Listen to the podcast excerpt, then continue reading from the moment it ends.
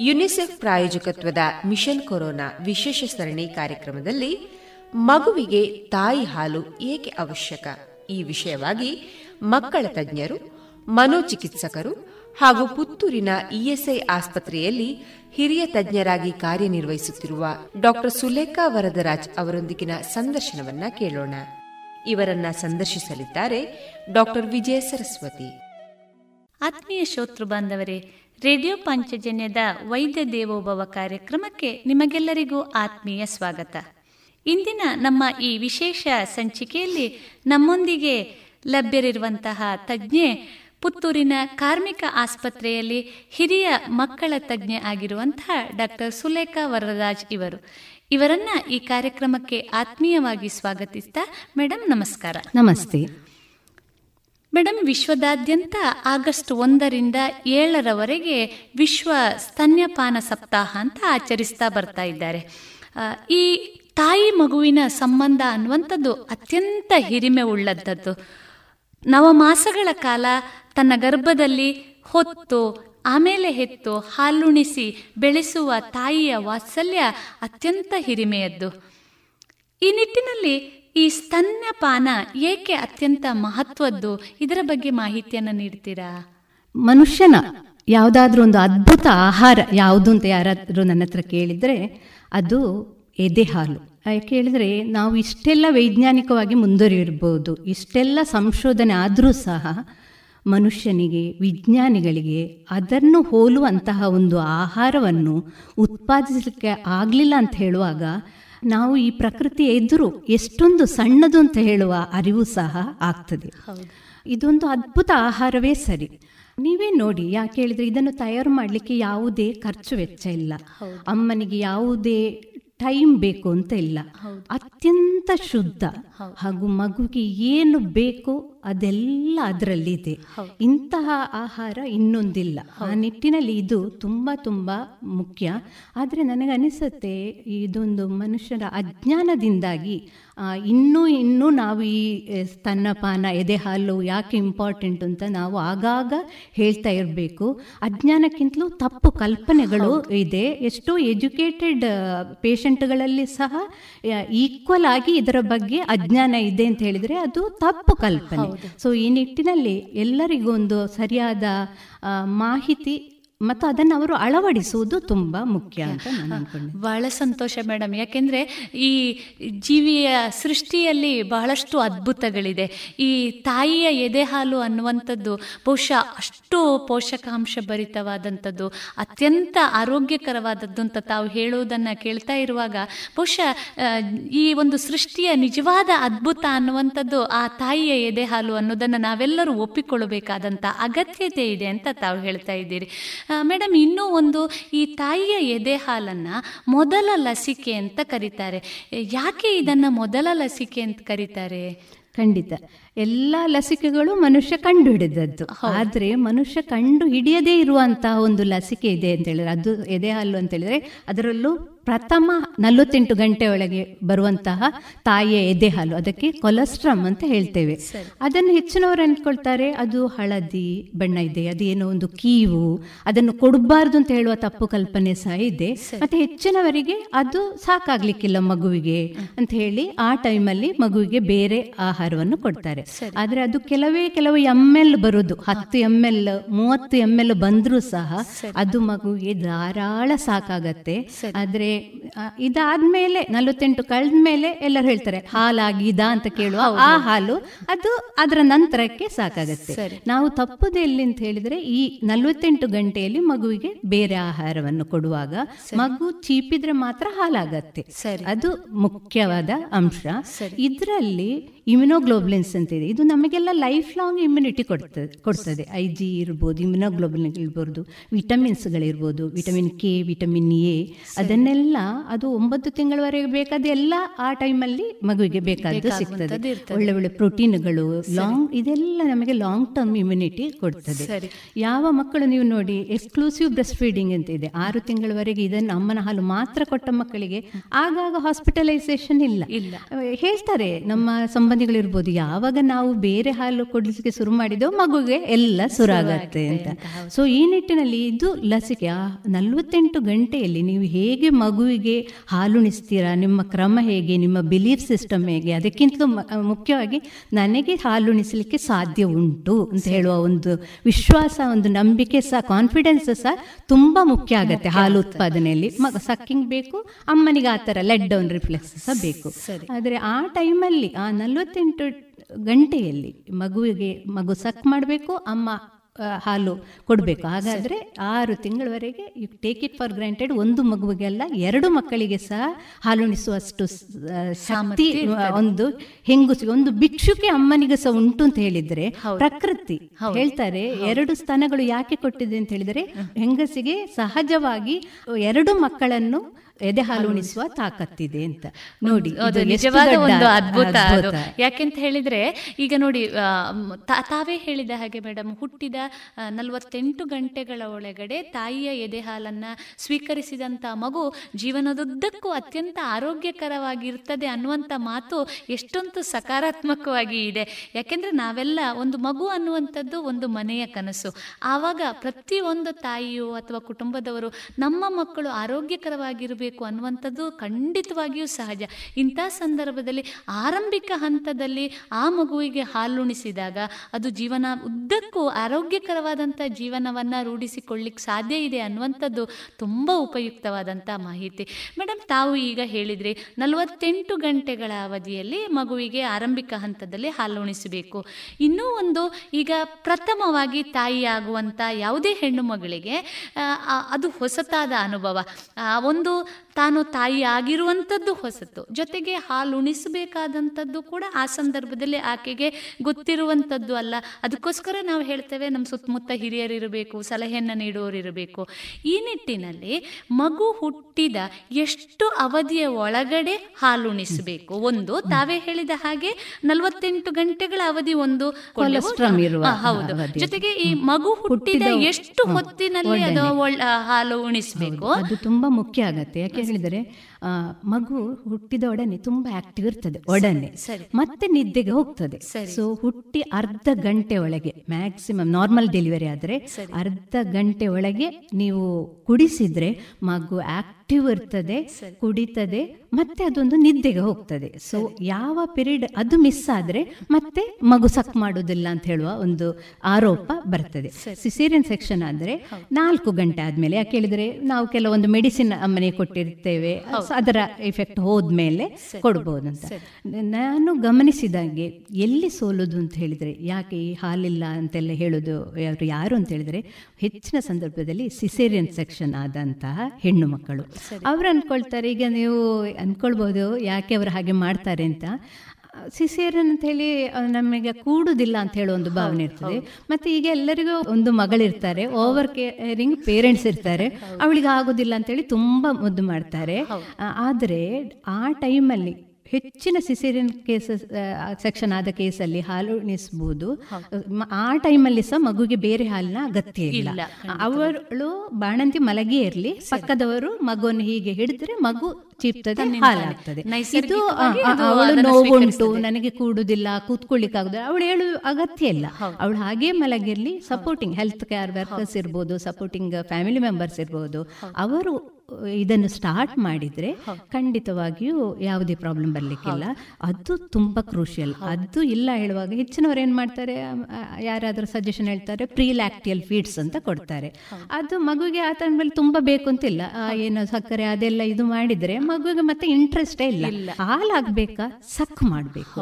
ಮಗು long sleep ಎಲ್ಲ ಮಾಡಿದ್ರೆ ಮತ್ತೆ ಅದಕ್ಕೆ ಏನಾದರೂ ಶುಗರ್ಸ್ ಎಲ್ಲ ಕೊಟ್ಟರೆ ಅದಕ್ಕೆ ಮತ್ತೂ ಸಹ ಸ್ಲೀಪ್ ಬರುತ್ತೆ ಸಕ್ ಆಗುದಿಲ್ಲ. So when you lose this first day and second day you are totally lost in the art of breast feeding ಅಂತ ಹೇಳಲಿಕ್ಕೆ ನಾನು ಇಷ್ಟಪಡ್ತೇನೆ. ಬಹಳ ಮುಖ್ಯವಾದಂತ ವಿಷಯ ಮೇಡಮ್ ಯಾಕೆಂದ್ರೆ ಮಗು ಹುಟ್ಟಿದ ತಕ್ಷಣ ಹೇಗೆ ನೈಸರ್ಗಿಕವಾಗಿ ಉಸಿರಾಡ್ತದೋ ಅದೇ ರೀತಿಯಾಗಿ ಅದು ಹಾಲನ್ನು ಸ್ವೀಕರಿಸುವಂಥದ್ದನ್ನು ಸಕ್ ಮಾಡುವಂಥದ್ದನ್ನು ಕೂಡ ಅಷ್ಟೇ ಅದ್ಭುತವಾಗಿ ಅದು ಮಾಡಲಿಕ್ಕೆ ಸಾಧ್ಯ ಇದೆ. ಆ ನಿಟ್ಟಿನಲ್ಲಿ ಮಗುವಿಗೆ ಅದನ್ನು ಕೊಡಬೇಕಾದಂಥದ್ದು ಅತ್ಯಂತ ಮುಖ್ಯ ಅನ್ನುವ ತಮ್ಮ ಮಾತು ಬಹಳ ಉಪಯುಕ್ತವಾದಂಥದ್ದು. ಮೇಡಮ್ ಇನ್ನೂ ಒಂದು ಈಗ ಸಾಮಾನ್ಯವಾಗಿ ಹುಟ್ಟಿದ ಮಗು ಹದಿನೆಂಟರಿಂದ ಇಪ್ಪತ್ತು ಗಂಟೆಗಳಷ್ಟು ಕಾಲ ನಿದ್ದೆ ಮಾಡುವಂಥ ಅವಧಿ ಇದೆ. ನಮಗೆಲ್ಲ ತಿಳಿದಿರುವಂಥದ್ದು. ಈ ಮಗು ನಿದ್ದೆ ಮಾಡ್ತಾ ಇರುವಂಥ ಸಂದರ್ಭದಲ್ಲಿ ಹಾಲನ್ನು ಎಷ್ಟು ಹೊತ್ತಿಗೆ ಒಮ್ಮೆ ಉಣಿಸಬೇಕು? ಯಾಕೆಂದರೆ ಮಗು ನಿದ್ದೆ ಮಾಡ್ತಾ ಇದೆ. ಯಾಕೆಂದ್ರೆ ನಮ್ಮಲ್ಲೊಂದು ಭಾವನೆ ಇದೆ. ಅತ್ರ ಮಾತ್ರ ಹಾಲು ಕೊಡುವಂಥದ್ದು. ಈ ಆರಂಭಿಕ ಹಂತಗಳಲ್ಲಿ ಮಗುವಿಗೆ ಎಷ್ಟು ಹೊತ್ತಿಗೊಮ್ಮೆ ಹಾಲನ್ನು ಉಣಿಸಬೇಕು? ಓಕೆ. ಇದು ಒಳ್ಳೆ ಪ್ರಶ್ನೆ. ಆದರೆ ಏನು ಗೊತ್ತಿಲ್ಲ ನಾವು ವಾಟ್ ವಿ ಸಜೆಸ್ಟ್ ಅಂತ ಹೇಳಿದ್ರೆ ಡಿಮಾಂಡ್ ಫೀಡಿಂಗ್ ಅಂತ ಮಗುವನ್ನು. ಈಗ ತುಂಬ ಒಂದೊಂದು ಮಗು ಒಂದೊಂದು ಥರ ಇರುತ್ತೆ. ಮಗುವಿಗೆ ಅಳು ಅಂತ ಹೇಳೋದು it's a way of communication ನಮಗೆ ನಗು ಇದೆ ಕೋಪ ಇದೆ ಮಾತಿದೆ ಬಟ್ ಮಗುವಿಗೆ ಇರೋದು ಒಂದೇ. ಸೊ ಅಳು ಮಗುವಿಗೆ ಹಾಲು ಬೇಕು ಅಂತ ಹೇಳುವ ಖಂಡಿತವಾಗಿಯೂ ಇಂಡಿಕೇಶನ್ ಅಲ್ಲ. ನಾವು ಹೇಳೋದು ಡಿಮಾಂಡ್ ಫೀಡಿಂಗ್ ಮತ್ತೆ ನಾವು ಮತ್ತೊಂದು ನೋಡಿಕೊಂಡು ಸಾಮಾನ್ಯವಾಗಿ ಒಂದು ಮೂರು ಗಂಟೆಗೊಮ್ಮೆ ಮಗುವಿಗೆ. ಯಾಕೆಂದ್ರೆ ಅದು ಎಷ್ಟು ಒಳ್ಳೆ ಆಹಾರ ಹೇಳಿದ್ರೆ ಮೂರು ಗಂಟೆಯಲ್ಲಿ ಅದು ಕರಗಿ ಆಗ್ತದೆ. ಸೊ ಸಾಮಾನ್ಯ ಮಕ್ಕಳು ಮೂರು ಗಂಟೆ ಕಳೆದ ಎಚ್ಚರ ಆಗ್ತಾರೆ. ಅದು ಒಮ್ಮೆ ಆ ಫಸ್ಟ್ ದಿವಸ ಮತ್ತು ಸ್ವಲ್ಪ ನಿದ್ದೆ ಮಾಡಿದರೆ ಹೊರತು ಆ ದಿವಸ ಬರುವ ಫಸ್ಟ್ ಒಂದು ಮತ್ತೆ ಎರಡನೇ ದಿವಸ ಬರುವ ಮಿಲ್ಕ್ ಸಹ ತುಂಬಾನೇ ಕಡಿಮೆ.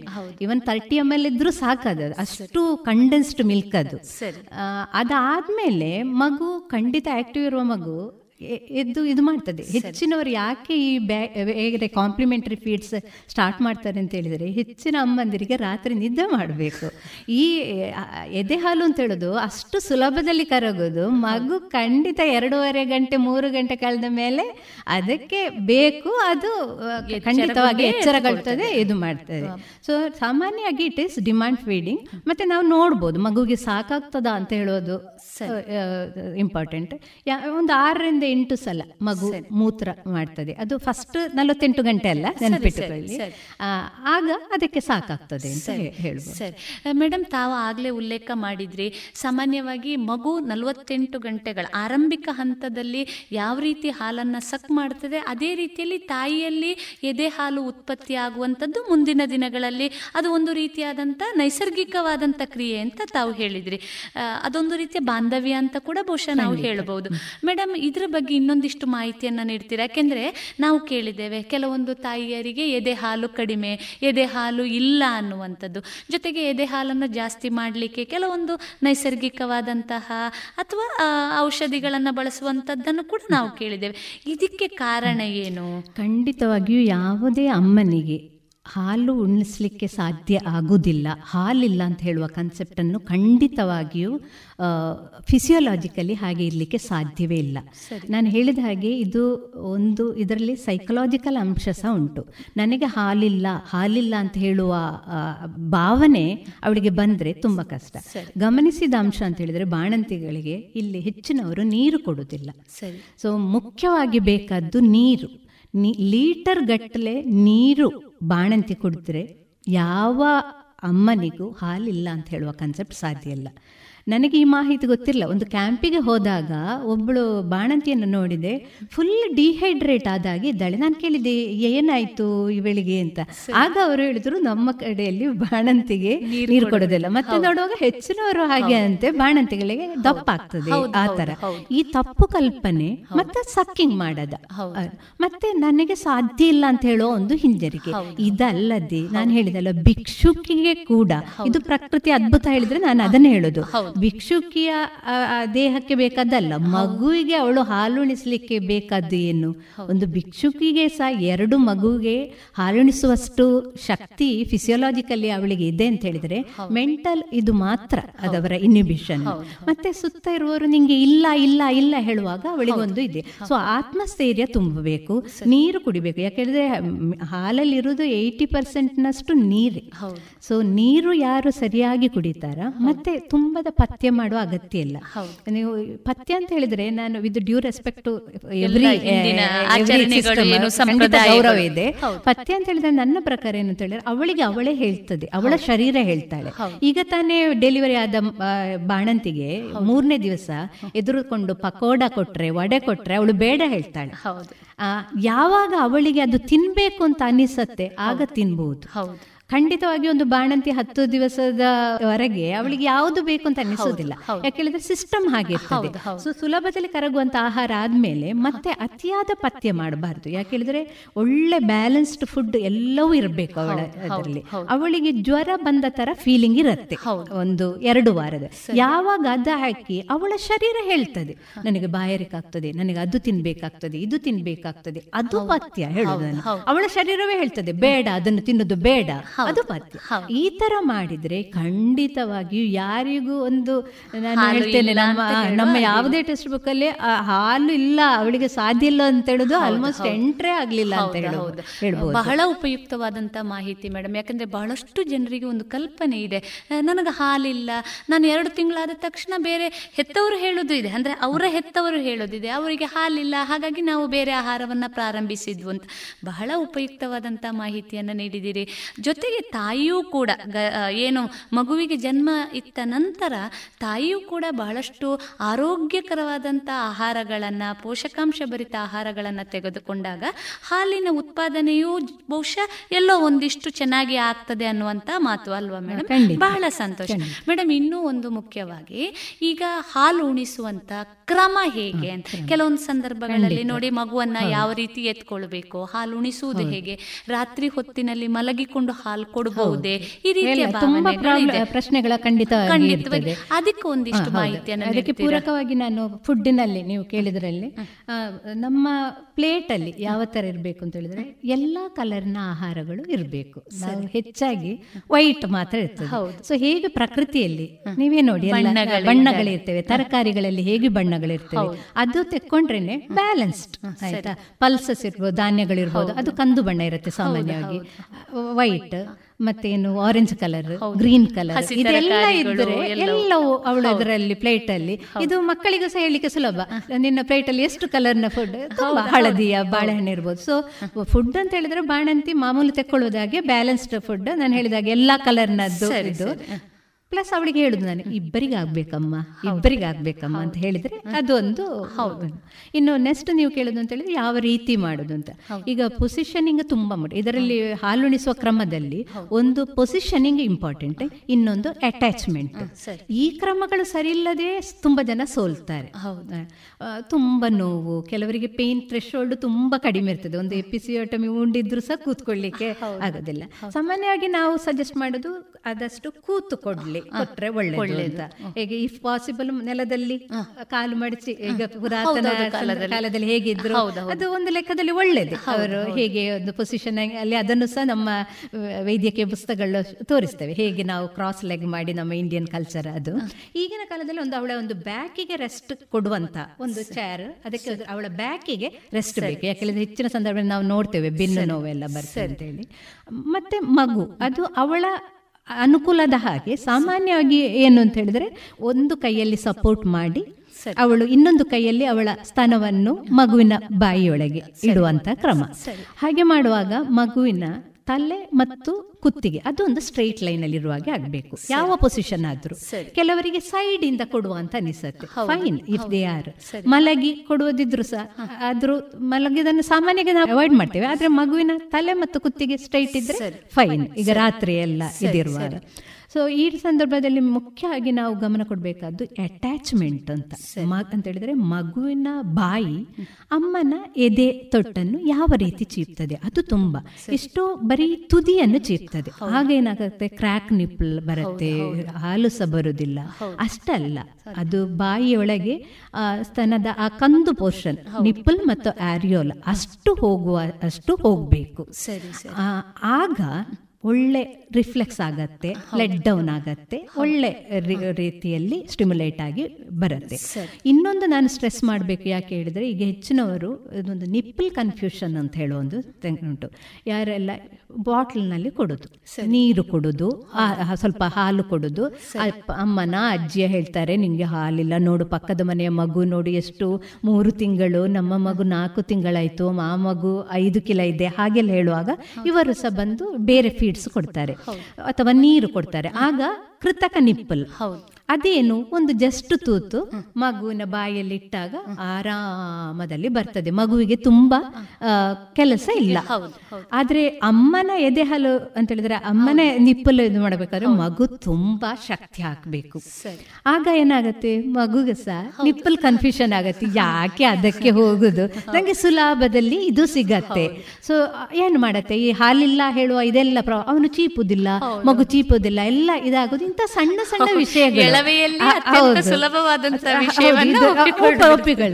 ಅಲ್ಲೇ ಈಸಿಯಾಗಿ ನಾವು ಸಹ ಸುಲಭದಲ್ಲಿ ಸಿಗುವುದನ್ನು ಯಾಕೆ? ಅದಕ್ಕಿಂತ ಮತ್ತೆ ನಿಪ್ಪಲ್ ಕನ್ಫ್ಯೂಷನ್ ಆಗುತ್ತೆ. ಈ ನಿಪ್ಪಲ್ ಹೀಗಿದೆ ಇದರಿಂದ ಸುಲಭ ಬರುತ್ತೆ. ಅದರಿಂದ ಅಷ್ಟು ಕಷ್ಟ ಬರುತ್ತೆ. ಸೊ ನೀವು ಹೇಳಿದ ಆ ಹಾಲಿಲ್ಲ ಕನ್ಸೆಪ್ಟ್ಗಳೆಲ್ಲ ಸ್ವಾಭಾವಿಕ ಅಥವಾ ನೈಸರ್ಗಿಕವಾಗಿದ್ದದ್ದಲ್ಲ. ನಾವು ಕೃತಕವಾಗಿ ಮಾಡಿಕೊಂಡು ಬಹಳ ಒಳ್ಳೆಯ ಮಾತು ಡಾಕ್ಟ್ರೆ. ಇನ್ನೂ ಒಂದು ಹಾಲು ಉಣಿಸಿದ ನಂತರ ಮಗುವನ್ನ ಯಾವ ರೀತಿ ಕೆಲವೊಂದ್ಸತಿ ಮಗು ಹಾಲು ಕುಡಿತಾ ನಿದ್ದೆ ನಿದ್ದೆಗೆ ಹೋಗಿ ಬಿಡುತ್ತದೆ ಕೆಲವೊಂದು ಸಂದರ್ಭದಲ್ಲಿ ಬಹುಶಃ ಎರಡು ಸ್ತನಗಳ ಹಾಲನ್ನ ತೆಗೆದುಕೊಳ್ಬೇಕಾದಂತ ಅವಶ್ಯಕತೆ ಮಗುಗೆ ಬರುವುದು. ಅದು ಬಹುಶಃ ಮಗುವಿನ ಧಾರಣಾ ಶಕ್ತಿ ಮೇಲೆ ಹೋಗ್ತದೆ.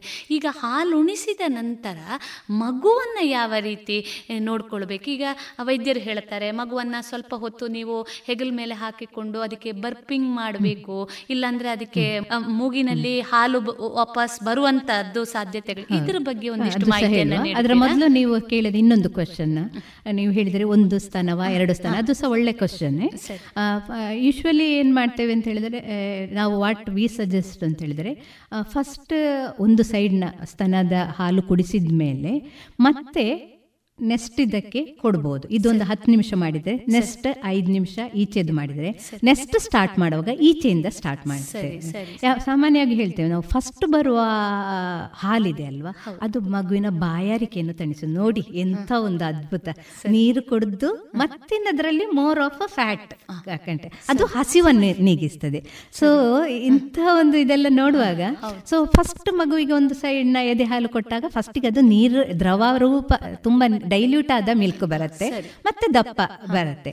ಸೊ ನೆಕ್ಸ್ಟ್ ಕೊಡುವಾಗ ನೀವು ಪುನಃ ಇದು ಮಾಡಿದ್ರೆ ಅದರಿಂದ ದಪ್ಪ ಬಂದು ಹಾಗೆ ಇರಬಹುದು so you change the breast when you feed ಅಂತ ಹೇಳಿದ್ರೆ ಅದು ಒಂದು ಗಮನಿಸಬೇಕಾದ್ದು. ಇನ್ನು ನೀವು ಕೇಳಿದ ಎರಡನೇ ಪ್ರಶ್ನೆ ಅಂತ ಹೇಳಿದರೆ ಮಗುವನ್ನು ಖಂಡಿತವಾಗಿ ಬರ್ಪಿಂಗ್ ನಾವು ಮಾಡಬೇಕಾಗತ್ತೆ. ಯಾಕೆಳಿದ್ರೆ ಮಗು ಹೀಗೆ ಹಾಲು ಕುಡಿಯುವಾಗ ಸ್ವಲ್ಪ ಗಾಳಿಯನ್ನು ಸತ್ತೆಕೊಳ್ಳುತ್ತೆ ಸೊ ನಾವು ಹೆಗಲ ಮೇಲೆ ಇಟ್ಟು ಬರ್ಪಿಂಗ್ ಮಾಡುವಾಗ ಗಾಳಿ ಅಂಶ ಹೋದ್ರೆ ಮಗು ಕಂಫರ್ಟಬಲ್ ಆಗತ್ತೆ. ಸ್ವಲ್ಪ ಹೊತ್ತು ಹಾಗೆ ಇಟ್ಟು ಕೆಲವರು ಅಮ್ಮ ಅಂದಿರೋ ಎಲ್ಲರಿಗೂ ಗೊತ್ತು ಮಗು ತೇಗು ಮಾಡಿದ ಮೇಲೆ ಮಲಗಿಸಬೇಕು. ಅದು ಸ್ವಲ್ಪ ಮುಖ್ಯ. ಸ್ವಲ್ಪ ಹೊತ್ತು ಹಾಗೆ ಇಟ್ಟು ಮಾಡಿದ ಮೇಲೆ ಮಲಗಿಸುವುದು ಯಾಕೆಂದ್ರೆ ಕೆಲವೊಂದು ಅನುಭವ ಇರುವಂತ ಹಿರಿಯರು ಮನೆಯಲ್ಲಿ ಇದ್ದಾಗ ಈ ರೀತಿಯಾದಂತಹ ಸಲಹೆಗಳನ್ನು ನೀಡುವಂತದ್ದು ಸಹಜ. ಆದರೆ ಇವತ್ತಿನ ಆಧುನಿಕ ಕಾಲಘಟ್ಟದಲ್ಲಿ ನಾವು ಯುವ ಮನಸ್ಸುಗಳು ಜವಾಬ್ದಾರಿಯನ್ನು ತೆಗೆದುಕೊಳ್ಳುವ ಕರ್ತವ್ಯದ ಜೊತೆಗೆ ಮಗುವನ್ನು ಹೇಗೆ ಪೋಷಿಸಬೇಕು ಅನ್ನುವಂಥ ಪ್ರಶ್ನೆಗಳು ಕೂಡ ಅವರಲ್ಲಿ ಇರ್ತದೆ. ಅಂಥ ಸಂದರ್ಭದಲ್ಲಿ ಹಾಲು ಉಣಿಸಿದ ಸ್ವಲ್ಪ ಹೊತ್ತಿನಲ್ಲಿ ಮಗುವಿಗೆ ಮೂಗಿನಲ್ಲಿ ಹಾಲು ಬರುವಂಥದ್ದು ಅಥವಾ ಹೊಟ್ಟೆ ನೋವಿನ ರೀತಿಯಲ್ಲಿ ಬಹುಶಃ ಅದೆಲ್ಲ ಸಮಸ್ಯೆಗಳು ಈ ಬರ್ಫಿಂಗ್ ಸರಿಯಾಗಿ ಆಗದೇ ಇದ್ದಾಗ ಆಗುವಂಥ ಸಾಧ್ಯತೆಗಳಲ್ವಾ ಮೇಡಮ್ ಬಹಳ ಉಪಯುಕ್ತವಾದಂಥ ಮಾಹಿತಿ ಮೇಡಮ್ ಇನ್ನೂ ಒಂದು ಮುಖ್ಯವಾಗಿ ತಾವು ಆಗಲೇ ಹೇಳಿದ್ರಿ ತಾಯಿಗೆ ಒಂದು ಮಗು ಅಲ್ಲ ಎರಡು ಮಗುವನ್ನ ಹಾಲುಣಿಸುವಂತ ಶಕ್ತಿ ಭಗವಂತ ನೀಡಿದ್ದಾನೆ ಅಂತ. ಈಗ ಒಂದು ಮಗುವಿನ ವಿಷಯವನ್ನ ನಾವು ಮಾತಾಡಿದ್ವು. ಈ ಅವಳಿ ಮಕ್ಕಳು ಜನಿಸಿದಂತ ಸಂದರ್ಭದಲ್ಲಿ ಯಾವ ರೀತಿ ಹಾಲುಣಿಸಬೇಕಾಗ್ತದೆ? ಯಾಕೆಂದ್ರೆ ಬಹಳ ಕಷ್ಟ. ಅಮ್ಮನಿಗೆ ನಿಜವಾಗಿ ನಾವು ನೋಡುವಾಗ ತುಂಬಾ ಸುಂದರ ಕಾಣ್ತದೆ ಮಕ್ಕಳನ್ನ ನೋಡಿದಾಗ. ಆದ್ರೆ ಅಮ್ಮ ಎರಡೂ ಮಕ್ಕಳನ್ನ ನಿಭಾಯಿಸಬೇಕಾದಂತ ಸಾಧ್ಯತೆಗಳು. ಈ ಅವಳಿ ಮಕ್ಕಳನ್ನ ಜೊತೆಗೆ ಅವರಿಗೆ ಸ್ತನಪಾನವನ್ನ ಯಾವ ರೀತಿ ಅಮ್ಮ ನಿರ್ವಹಿಸಬಹುದು ಫಸ್ಟಿಗೆ ಅವಳು ಗರ್ಭಿಣಿ ಆಗಿರುವಾಗಲೇ ಗೊತ್ತು ಗೊತ್ತಿರುತ್ತೆ. ಗೊತ್ತಿರುವಾಗಲೇ ಅವಳನ್ನು ಮಾನಸಿಕವಾಗಿ ಒಂದು ಸಿದ್ಧ ಮಾಡಬೇಕು ನಾವು. ಅವಳಿ ಮಕ್ಕಳಿಗೆ ಸಹ ನಿಮಗೆ ಆರು ತಿಂಗಳವರೆಗೆ ಹಾಲು ಉಣಿಸ್ಬೋದು ಅಂತ ಹೇಳುವ ಇದು. ಇದರಲ್ಲಿ ಒಂದು ಮಗು ಆದಮೇಲೆ ಮತ್ತೊಂದು ಮಗುವಿಗೆ ಹಾಲು ಉಣಿಸುವಾಗ ಮಗ್ ಅಮ್ಮನ ಟೈಮ್ ಎಲ್ಲ ಇದಕ್ಕೆ ಹೋಗುವ ಸಾಧ್ಯತೆ ಉಂಟು. ಹಾಗಿರುವಾಗ ಒಂದೇ ಟೈಮಲ್ಲಿ ಎರಡು ಮಕ್ಕಳಿಗೆ ಸಹ ಕೊಡು ಕೊಡ್ಬೋದು. ಆದ್ರೆ ಇನ್ನೊಬ್ಬರ ಹೆಲ್ಪ್ ಹೆಲ್ಪ್ ಹೆಲ್ಪ್ ಬೇಕಾಗತ್ತೆ. ಆದ್ರೆ ಕೆಲವು ಅಮ್ಮಂದಿರು ಪ್ರಾಕ್ಟೀಸ್ ಮಾಡಿಕೊಂಡು ಮಾಡುವ ಸಾಧ್ಯತೆ ಸಹ ಉಂಟು. ಈ ಟೈಮಲ್ಲಿ ಸಾಮಾನ್ಯವಾಗಿ ನಮಗೆ ಹೇಗೆ ಅವರಿಗೆ ಹಿಂಜರಿಕೆ ಇರುತ್ತೆ? ಸಾಧ್ಯ ಆಗುದಿಲ್ಲ ಸಾಧ್ಯ ವೆಯ್ಟ್ ಬರ್ತದ ಅಂತ. ಮಕ್ ಮಕ್ಕಳಿಗೆ ಸಾಕಾಗ್ತದ ಅಂತ ಹೇಳೋದು ನಾನು ಈಗಾಗಲೇ ದಿನಕ್ಕೆ ಆರರಿಂದ ಎಂಟು ಮೂತ್ರ ಮಾಡೋದು. ಮತ್ತೆ ತಿಂಗಳಿಗೆ ಐನೂರು ಗ್ರಾಮ್ ತೂಕ ಬರೋದು. ಆ ಥರ ಹೋಗ್ತಾ ಇದ್ರೆ ಯಾವುದೇ ಬೇರೆ ಫೀಡ್ನ ಬಗ್ಗೆ ಆಲೋಚನೆ ಮಾಡುವ ಅಗತ್ಯವೇ ಇಲ್ಲ. ಸಾಮಾನ್ಯವಾಗಿ ಒಂದು ಭಾರತದಲ್ಲಿ ಸಾಮಾನ್ಯ ಮಕ್ಕಳು ಹುಟ್ಟುವಾಗ ಒಂದು ಮೂರು ಕಿಲೋ ಅಂತಿದ್ರೆ ಐದು ತಿಂಗಳಾಗುವಾಗ ಅದು ಡಬಲ್ ಆಗಬೇಕು. ಸರಿ. ಸಿಕ್ಸ್ ಕೆ ಜಿ ಪ್ರಥಮ ಆರು ತಿಂಗಳಲ್ಲಿ ತಿಂಗಳಿಗೆ ಐನೂರು. ಗ್ರಾಮ್. ವಾರದಲ್ಲಿ ನೂರ ಇಪ್ಪತ್ತೈದು ಗ್ರಾಮ್. ಇಷ್ಟು ಬರ್ತದೆ ಅಂತ ಹೇಳಿದ್ರೆ ನೀವು ಬೇರೆ ಇದರ ಬಗ್ಗೆ ಆಲೋಚನೆನೇ ಮಾಡಬೇಕು ಅಂತಿಲ್ಲ ಪಕ್ಕದ ಮನೆಯ ನಿಮ್ಮ ಅಕ್ಕನ ಮಗುವ ಯಾರು ಯಾರು ಬೇಕಾದ್ರೂ ಇರಲಿ. ಪ್ರತಿ ಮಗುವಿಂದು ಒಂದು ವೆಯ್ಟ್ ಗೇನ್ ಸಹ ಅದು ಎಷ್ಟೇ ಇದ್ರೂ ಸ್ವಲ್ಪ ಅನುವಂಶಿಕ ಅಂಶಗಳು ಸಹ ಬರುತ್ತೆ. ಆದ್ರೆ ಈ ನಿಟ್ಟಿನಲ್ಲಿ ತೂಕ ಬರ್ತದೆ ಅಂತ ಹೇಳಿದ್ರೆ ಆರಾಮದಲ್ಲಿ ಮತ್ತೆ ಒಂದು ವರ್ಷ ಆಗುವಾಗ ಮೂರು ಪಾಲಾಗತ್ತೆ ಒಂಬತ್ತು ಕಿಲ್ಲ ಐದು ತಿಂಗಳಾಗುವಾಗ ಡಬ್ಬಲ್ ಆಗ್ತದೆ. ಐದು ತಿಂಗಳಾಗುವ ಡಬಲ್ ಆದ್ರೆ ಆರಾಮದಲ್ಲಿ ಎರಡು ಮಕ್ಕಳಿಗೂ ಅದು ಅದಕ್ಕೆ ಸಾಕಾಗ್ತಾ ಇದೆ ಅಂತ ಅಂತ ಬಹಳ ಉಪಯುಕ್ತವಾದಂಥ ಮಾಹಿತಿ. ಮೇಡಮ್ ಇನ್ನೂ ಒಂದು ಕೆಲವೊಮ್ಮೆ ಪ್ರಿಮೆಚ್ಯೂರ್ ಡೆಲಿವರಿ ಅಂತ ನಾವು ಹೇಳ್ತೇವೆ. ಪ್ರಸವದ ದಿನ ಕೊಟ್ಟಿರುವುದಕ್ಕಿಂತ ಮೊದಲೇ ಆಗುವಂತಹ ಹೆರಿಗೆಗಳು. ಈ ಸಂದರ್ಭಗಳಲ್ಲಿ ಈ ಪ್ರಿಮೆಚ್ಯೂರ್ ಡೆಲಿವರಿ ಆದಂಥ ಸಂದರ್ಭದಲ್ಲಿ ಹಾಲು ಯಾವ ರೀತಿ ಉತ್ಪತ್ತಿ ಆಗ್ತದೆ? ಜೊತೆಗೆ ಮಗುವನ್ನು ಕೂಡ ಕೆಲವೊಂದು ಸಂದರ್ಭಗಳಲ್ಲಿ ಐ ಸಿ ಯುಗಳಲ್ಲಿ ಇಡಬೇಕಾದಂಥ ಸಾಧ್ಯತೆಗಳು ಎಲ್ಲ ಇದೆ. ಈ ಸಂದರ್ಭದಲ್ಲಿ ತಾಯಿಯ ಎದೆ ಹಾಲಿನ ನಿರ್ವಹಣೆ ಅದು ಸಹ ನೋಡಿ ಪ್ರಿಮೇಚರ್ ಮಿಲ್ಕ್ ಅಂತ ಹೇಳೋದು ಎಂಟಲ್ಲಿ ಡಿಫ್ರೆಂಟ್ ಉಂಟು. ಆ ಮಗುವಿಗೆ ಹೇಗೆ ಬೇಕು ಅದೇ ತರ ಉಂಟು. ಪ್ರಿಮೇಚರ್ ಮಿಲ್ಕ್ ಅಂಶವೇ ಬೇರೆ. ಇದೆಲ್ಲ ನೋಡುವಾಗ ಈ ಈ ಫ್ಯಾಕ್ಟ್ರಿಯ ಉತ್ಪಾದಿಸುವ ಮಿಲ್ಕ್ ಏನಿದು ಅಂತ ಅನಿಸುತ್ತೆ. ಸಾಮಾನ್ಯವಾಗಿ ನಾವು ಮಗುವಿಗೆ ಅದು ಸಕ್ ಮಾಡ್ತದ ಅಂತ ನಾವು ನೋಡ್ತೇವೆ. ಸಾಮಾನ್ಯವಾಗಿ ಒಂದು one point three K G ಎಲ್ಲ ಇರೋದು ಒಂದು ಇಂತಿಷ್ಟು ವೀಕ್ ಆಗಿದ್ರೆ ಸಕ್ಕಿಂಗ್ ರಿಫ್ಲೆಕ್ಸ್ ಉಂಟಾ ಅಂತ ನೋಡ್ತೇವೆ. ಸಾಮಾನ್ಯವಾಗಿ ಹಾಗೆ ಇದ್ರೆ ಅಷ್ಟು ಪುಟ್ಟದಿದ್ರು ಸಹ ನಾವು ನೋಡ್ಬೇಕು. ಅವುಗಳು ಸಕ್ಕು ಮಾಡ್ತವೆ ಮಾಡ್ತವೆ ಆಕ್ಟಿವ್ ಇದ್ರೆ.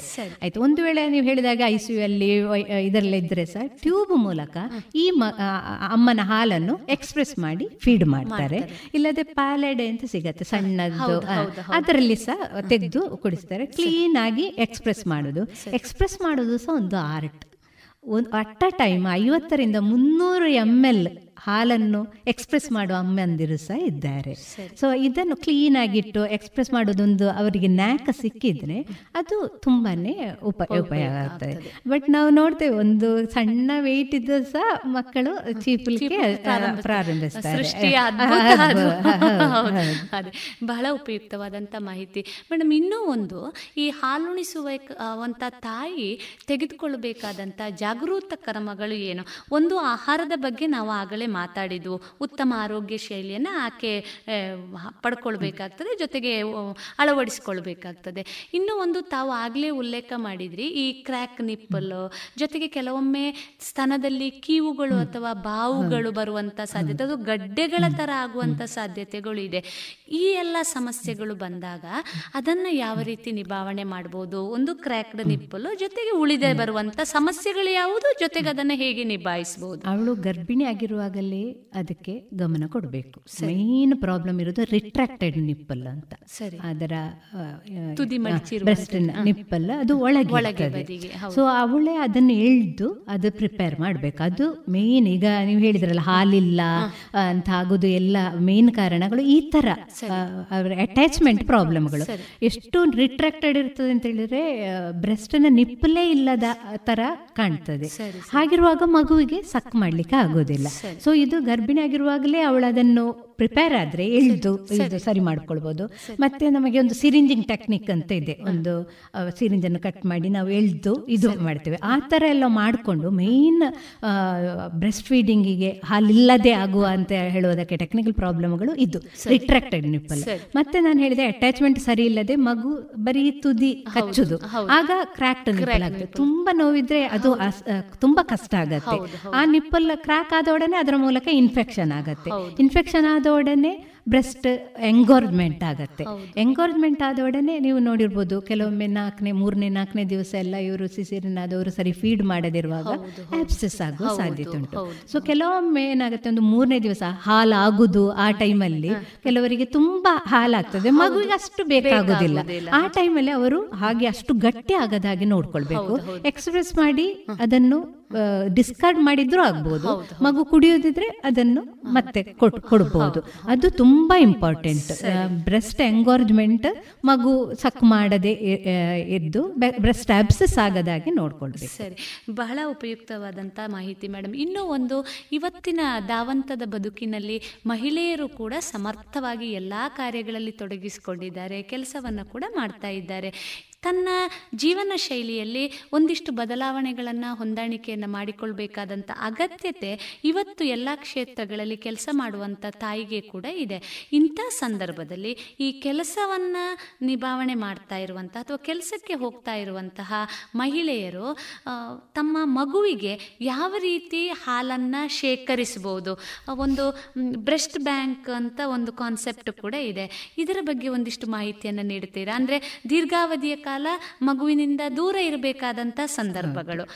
ಈ ಸಂದರ್ಭಗಳಲ್ಲಿ ತಾಯಿ ಯಾವ ರೀತಿ ಹಾಲನ್ನು ಶೇಖರಿಸಬಹುದು ಜೊತೆಗೆ ಮಗುವಿಗೆ ನೀಡಬಹುದೇ? ಇದರ ಬಗ್ಗೆ ಒಂದಿಷ್ಟು ಮಾಹಿತಿಯನ್ನು ನೀಡ್ತೀರಾ? ಈಗ ಎದೆ ಹಾಲಿನ ಬಗ್ಗೆ ಅಷ್ಟು ಒಂಥರ ಕಾಳಜಿ ಪ್ರೈವೇಟ್ ಸೆಕ್ಟರ್ನಲ್ಲೂ ಇದೆ ಗೌರ್ಮೆಂಟ್ ಸೆಕ್ಟರ್ನಲ್ಲೂ ಇದೆ. ಪ್ರತಿ ಬಾಣಂತಿಗೂ ಆರು ತಿಂಗಳ ರಜೆ ಅದು ಅವಳ ಹಕ್ಕು ಹಕ್ಕು. ಅದ್ ಆದ ಕಾರಣ ಆರು ತಿಂಗಳವರೆಗೆ ಅವಳಿಗೆ ಕೊಡ್ಲಿಕ್ಕೆ ಬೇರೆ ಏನು ಸಾಧ್ಯ ಇಲ್ಲ ಅಂತ ಅನ್ಕೊಂಡಿದ್ದೇನೆ.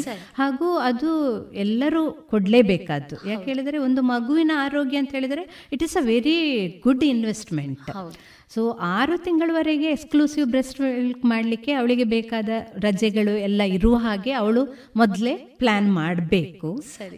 ಇನ್ ಕೇಸ್ ಕೆಲವರು ಇರ್ತಾರೆ ಇಲ್ಲ ನಮಗೆ ಅಗತ್ಯ ಇಲ್ಲ ನಾವು ಹೋಗ್ತೇವೆ ಅಂತ ಹೇಳುವ ಹೆಣ್ಣು ಮಕ್ಕಳ ಬಗ್ಗೆ ಸಹ ತುಂಬಾನೇ ಗೌರವ with due respect for their work culture whatever ಅವರು ಸಹ ಚೆನ್ನಾಗಿಯೇ ನೋಡ್ಕೊಳ್ಬೋದು. ಆರು ತಿಂಗಳವರೆಗೆ ಪ್ರೊವೈಡೆಡ್ ಆರು ತಿಂಗಳವರೆಗೆ ಒಂದು ವ್ರತದ ಥರ ಅವರು. ನಾನು ನನ್ನ ಹಾಲಲ್ಲದೆ ಒಂದು ಡ್ರಾಪ್ ನೀರು ಸಹ ಕೊಡುವ ಅಗತ್ಯ ಇಲ್ಲ ಅಂತ ಹೇಳೋ ರೀತಿಯಲ್ಲಿ ನೋಡ್ಕೊಳ್ಬೋದು. ಅದಕ್ಕೆ ಅವರು ಬೇರೆ ಬೇರೆ ಒಂದು ಸ್ವಲ್ಪ ಲೈಫ್ ಸ್ಟೈಲ್ ಚೇಂಜ್ ಮಾಡಬೇಕು. ಅಲ್ಲೇ ಹತ್ತಿರ ಮನೆ ಮಾಡೋದಾ? ಅಲ್ಲ ಆ ಬ್ರೆಸ್ಟ್ ಮಿಲ್ಕನ್ನು ಅವಳು ಎಕ್ಸ್ಪ್ರೆಸ್ ಮಾಡಿಟ್ಟು ಹೋಗುದಾ? ಲಂಚ್ ಬ್ರೇಕ್ ಟೈಮಲ್ಲಿ ಬಂದು ಫೀಡ್ ಮಾಡೋದಾ?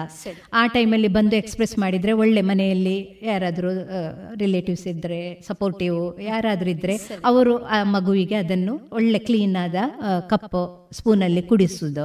ಆ ಥರ ಮಾಡಿಕೊಂಡು ಆರು ತಿಂಗಳವರೆಗೆ ಹೇಗಾದರೂ ನಾನು ಬೇರೆ ಏನು ಕೊಡುವುದಿಲ್ಲ ಇದು ನಾನು ನನ್ನ ಮಗುವಿಗೆ ಕೊಡುವ ದೊಡ್ಡ ಉಡುಗೊರೆ ಮತ್ತು ನಮ್ಮ ಫ್ಯಾಮಿಲಿಗೆ ಮಾಡುವ ದೊಡ್ಡ ಇನ್ವೆಸ್ಟ್ಮೆಂಟ್ ಅಂತ ಗ್ರಹಿಸಿದ್ರೆ ಅವಳಿಗೆ ಕನ್ವಿನ್ಸ್ ಮಾಡೋದು ನಾನು ನಿನಗೆ ಐದು ವರ್ಷದವರೆಗೆ ಆಗಾಗ ಶೀತ ಕೆಮ್ಮು ಬಂದು ಲೋವರ್ ರೆಸ್ಪಿರೇಟರಿ ಟ್ರ್ಯಾಕ್ಟ್ ಇನ್ಫೆಕ್ಷನ್ ಬಂದು ನ್ಯೂಮೋನಿಯಾ ಬಂದು ಡಯರಿಯಾ ವೊಮಿಟಿಂಗ್ ಬಂದು ಆಗಾಗ ರಜೆ ಹಾಕೋದು ಒಳ್ಳೇದ? ಅಲ್ಲ ನೀನು ಇದನ್ನೊಂದು ವ್ರತ ಥರ ನಾನು ಆರು ತಿಂಗಳು ಇದಲ್ಲದೆ ಬೇರೆ ಏನು ಮಾಡೋದಿಲ್ಲ ಅಂತ ಹೇಳಿದರೆ ಅದು ಕನ್ವಿನ್ಸ್ ಆದರೆ she will definitely look after ಮತ್ತೆ ಈಗ ಸಹ ವರ್ಕ್ ಪ್ಲೇಸಲ್ಲಿ ಸಹ ಸಣ್ಣ ಮಕ್ಕಳನ್ನು ನೋಡ್ಕೊಳ್ಳುವಂತ ವ್ಯವಸ್ಥೆ ಆಗಬೇಕು ಅಂತ ಒಂದು ಗೈಡ್ ಲೈನ್ಸ್ ಇದೆ ಬಟ್ ಎಲ್ಲ ಕಡೆ ಅದು ಎಷ್ಟು ಆಗ್ತದೆ ಅಂತ ಗೊತ್ತಿಲ್ಲ. ಅವರನ್ನು ನೋಡ್ಕೊಳ್ಳಿಕ್ಕೆ ಈಗ ಒಂದು ಬಟ್ ಈಗ ಆರು ತಿಂಗಳವರೆಗೆ ಎಲ್ಲರಿಗೂ ಅದು ಹಕ್ಕಾದ ಕಾರಣ ಆರು ತಿಂಗಳ ನಂತರ ತಾನೆ. ಆರು ತಿಂಗಳ ನಂತರ ನಾವು ಬೇರೆ ಆಹಾರ ಸಹ ಕೊಡ್ಲಿಕ್ಕೆ ಸ್ಟಾರ್ಟ್ ಮಾಡ್ತೇವೆ. ಈ ಇದೇ ಕೊಡಬೇಕು ಅಂತ ಹೇಳಿದ್ರೆ ಈಗ ಆರು ತಿಂಗಳು ಒಂದು ಐದು ತಿಂಗಳಾಗೋ ಹೋಗುವ ಬೇಕಾದ ಅನಿವಾರ್ಯ ಬಂದ್ರೆ ಸಹ ಎಕ್ಸ್ಪ್ರೆಸ್ ಮಾಡಿ ಇಟ್ಕೊಳ್ಬಹುದು ನಾರ್ಮಲ್ ಟೆಂಪರೇಚರ್ ಅಲ್ಲಿ ಎದೆ ಹಾಲನ್ನು ಹತ್ತು ಗಂಟೆ ಇಡಬಹುದು ಸೊ ಏನು ಪ್ರಾಬ್ಲಮ್ ಹತ್ತು ಗಂಟೆ ಏನು ಆಗದಿರ್ತದೆ ನೋಡಿ.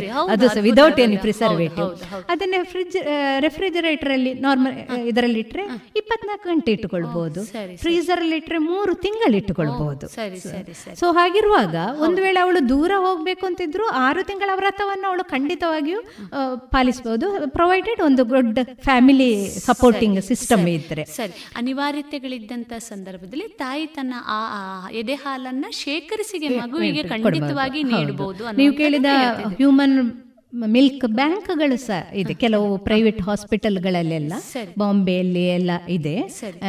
ಆಲ್ಮೋಸ್ಟ್ ಮೂವತ್ತು ವರ್ಷದಿಂದ ನಡೆಸ್ತಾ ಇದ್ದಾರೆ ಕೆಲವು ಅದರಲ್ಲಿ ಈ ತರ ಅವರು ಕಲೆಕ್ಟ್ ಮಾಡಿಕೊಂಡು ಫ್ರೀಸರ್ ಅಲ್ಲಿ ಇಟ್ಕೊಂಡು ಈ ತರ ಯಾರಿಗ ಅಮ್ಮನಿಗೆ ಕೊಡ್ಲಿಕ್ಕೆ ಆಗುದಿಲ್ಲ ಯಾರಿಗಾದ್ರೂ ಒಂದು ಮಗುವಿಗೆ ಬೇಕು ಆ ತರ ಎಲ್ಲ ಇದ್ದಾಗ ಅವರು ಅದನ್ನು ಒಳ್ಳೆ ಗೈಡ್ ಲೈನ್ಸ್ ಅನ್ನೆಲ್ಲ ಫಾಲೋ ಮಾಡಿಕೊಂಡು ಅದನ್ನು ಇನ್ನೊಂದು ಮಗುವಿಗೆ ಅದನ್ನು ಕಲೆಕ್ಟ್ ಮಾಡಿಕೊಂಡು ಅವರು ಫ್ರೀಸರ್ ಅಲ್ಲಿ ಇಟ್ಕೊಂಡು ಬೇರೆ ಮಕ್ಕಳಿಗೆ ಸಹ ಕೊಡುವಂತಹ ಸಾಧ್ಯತೆಗಳು ಇದೆ.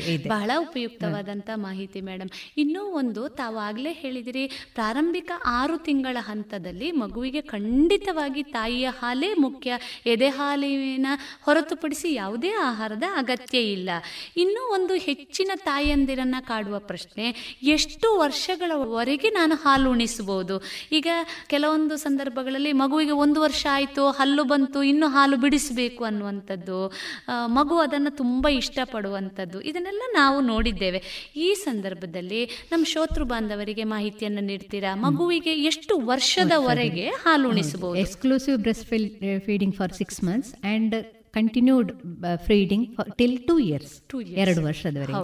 ನೀವೀಗ ಸರ್ ಇದೊಂದು ಮೂವತ್ತು ವರ್ಷದ ಮೊದಲೆಲ್ಲ ಎಕ್ಸ್ಕ್ಲೂಸಿವ್ ಬ್ರೆಸ್ಟ್ ಮಿಲ್ಕ್ ಮೂರು ತಿಂಗಳವರೆಗೆ ಇತ್ತು. ಮತ್ತೆ ನಾಲ್ಕು ತಿಂಗಳಿಗಿತ್ತು ಮತ್ತೆ ಎಲ್ಲ ರಿಸರ್ಚ್ ಆಯ್ತು. ಅದಕ್ಕೆ ಆರು ತಿಂಗಳ ಆಗದೆ ಮಗುವಿನ ಹೊಟ್ಟೆಯಲ್ಲಿ ಬೇರೆ ಫುಡ್ ಅನ್ನು ಕರಗಿಸುವ ಎನ್ಸೈಮೇ ಇಲ್ಲ.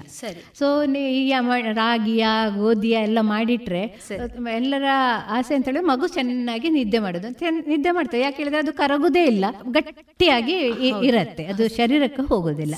ಸೊ ಆರು ತಿಂಗಳವರೆಗೆ ಎಕ್ಸ್ಕ್ಲೂಸಿವ್ ಬ್ರೆಸ್ಟ್ ಮಿಲ್ಕ್ ಮತ್ತೆ ಕಾಂಪ್ಲಿಮೆಂಟರಿ ಫೀಡಿಂಗ್ ಅಂತ. ಅಂತ ಹೇಳಿದ್ರೆ ಬ್ರೆಸ್ಟ್ ಮಿಲ್ಕ್ ಅನ್ನು ನಿಲ್ಲಿಸೋದಲ್ಲ ಅದರ ಜೊತೆ ಜೊತೆಗೆ ನಾವು ಬೇರೆ ಆಹಾರವನ್ನು ಕೊಡೋದು. ಅದರಲ್ಲಿ ಒಂಬತ್ತು ತಿಂಗಳವರೆಗೆ ನಾವು ದಿನಕ್ಕೆ ಎರಡು ಸಲ ಬೇರೆ ಆಹಾರ ಕೊಡ್ಬೋದು ಗಟ್ಟಿ ಆಹಾರ. ಒಂದು ವರ್ಷದವರೆಗೆ ಮೂರು ಸಲ. ಮತ್ತೆ ಮಾಮೂಲಾಗಿ ಕಂಟಿನ್ಯೂ ಮಾಡಿಕೊಂಡು ದಿನಕ್ಕೆ ನಾಲ್ಕು ಸಲ ಕೊಡ್ಬೋದು. ಒಂದು ಎರಡು ವರ್ಷ ಆಗುವಾಗ ಎಲ್ಲ ಫ್ಯಾಮಿಲಿ ಡಯಟ್ ಅನ್ನು ಮಕ್ಕಳು ತಿನ್ನುವ ಸ್ಥಿತಿಗೆ ನಾವು ಬರಬೇಕು. ಹಾಗೂ ಮಕ್ಕಳಿಗೆ ಸ್ವಲ್ಪ ಚೂಯಿಂಗ್ ಅದೆಲ್ಲ ಸ್ವಲ್ಪ ಅನುಭವ ಆಗಬೇಕು. ಈಗ ಎಲ್ಲವನ್ನು ನಾವು ಗ್ರೈಂಡ್ ಮಾಡಿ ಮಿಕ್ಸಿಯಲ್ಲಿ ಹಾಕೋದಲ್ಲ. ಈಗಿನ ಮಕ್ಕಳ ದವಡೆ ಎಲ್ಲ ತುಂಬಾ ಸಣ್ಣದಾಗ್ಲಿಕ್ಕೆ ಸಹ ಇದು ಕಾರಣ ಬಹಳ ಉಪಯುಕ್ತವಾದಂತಹ ಮಾಹಿತಿ. ಮೇಡಮ್ ಈಗ ಹಾಲುಣಿಸುವ ಮಕ್ಕಳಿಗೆ ಘನ ಆಹಾರವನ್ನು ಸುಮಾರು ಆರು ತಿಂಗಳ ನಂತರ ಪ್ರಾರಂಭಿಸಬಹುದು ಅಂತ ತಾವು ಹೇಳಿದ್ರಿ.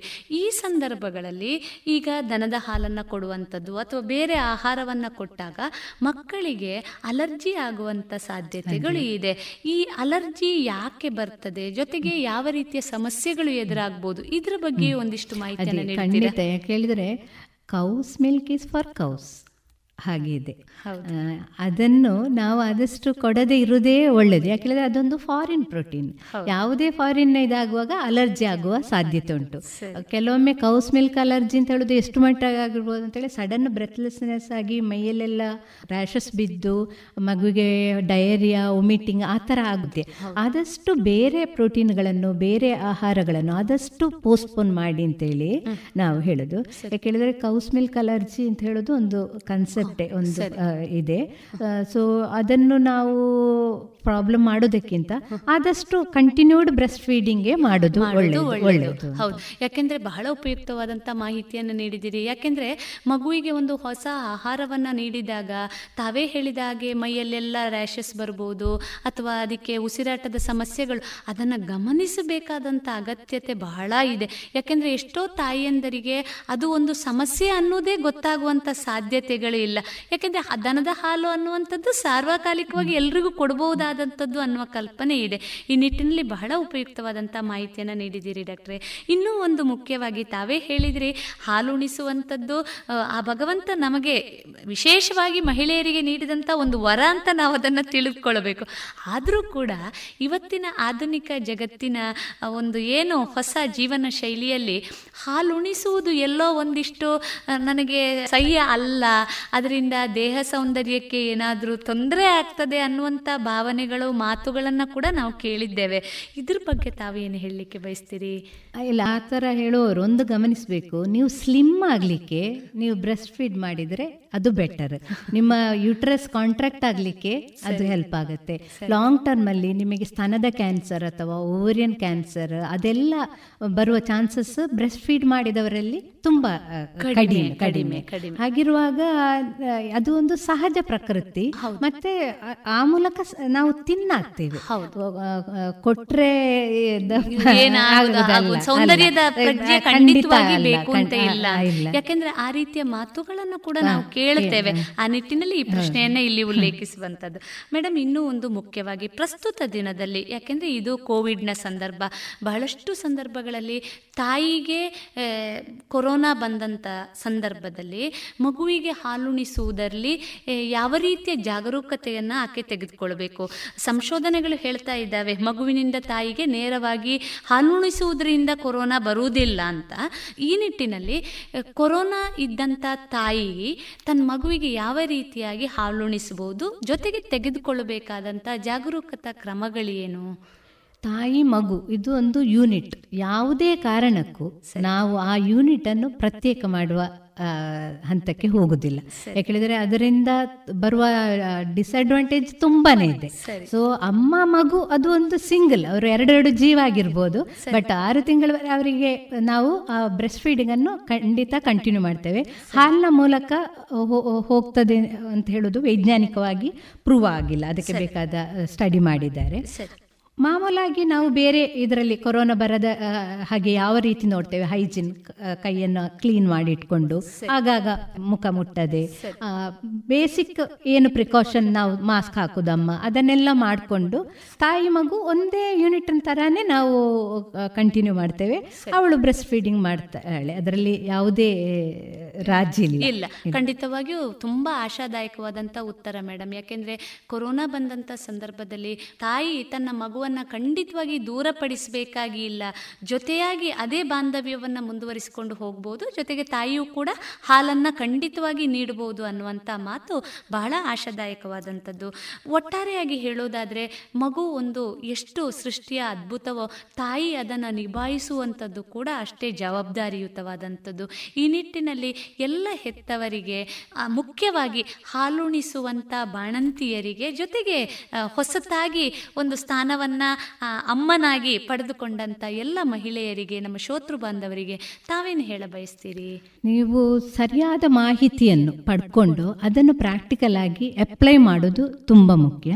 ಮತ್ತೆ ಆತ್ಮವಿಶ್ವಾಸ ನಾನು ಹಾಲುಣಿಸ್ತೇನೆ ನನಗೆ ಸಾಧ್ಯತೆ ಉಂಟು ಅಂತ ಹೇಳೋದು ಇದೆರಡು ತುಂಬ ಮುಖ್ಯ ಆಗತ್ತೆ. ಹಿರಿಯರ ಅನುಭವಗಳು ಖಂಡಿತ ನಮಗೆ ಬೇಕು ಆದರೆ ಸ್ವಲ್ಪ ನಾವು ಅದನ್ನು ನಮ್ಮ ಕಾಲಕ್ಕೆ ಅದನ್ನು ಅಪ್ಲೈ ಮಾಡಿಕೊಂಡು ನಾವು ಅದನ್ನು ಅಳವಡಿಸ್ಕೊಳ್ಬೇಕಾಗತ್ತೆ. ಮೇಯ್ನಾಗಿ ಸರಿಯಾದ ಆಹಾರ ಕ್ರಮ ಮತ್ತು ನೀರಿನ ಸೇವನೆ, ಮತ್ತು ಸರಿಯಾದ ಎಕ್ಸಸೈಸ್ ಅದು ಸಹ ಅವಳಿಗೆ ಇಂಪಾರ್ಟೆಂಟ್ ಇದೆಲ್ಲ ಇದ್ದರೆ ಅವಳಿಗೆ ಯಾವುದೇ ಒಂದು, ಅವಳ ಆರೋಗ್ಯಕ್ಕೂ ಸಮಸ್ಯೆ ಬರಲ್ಲ.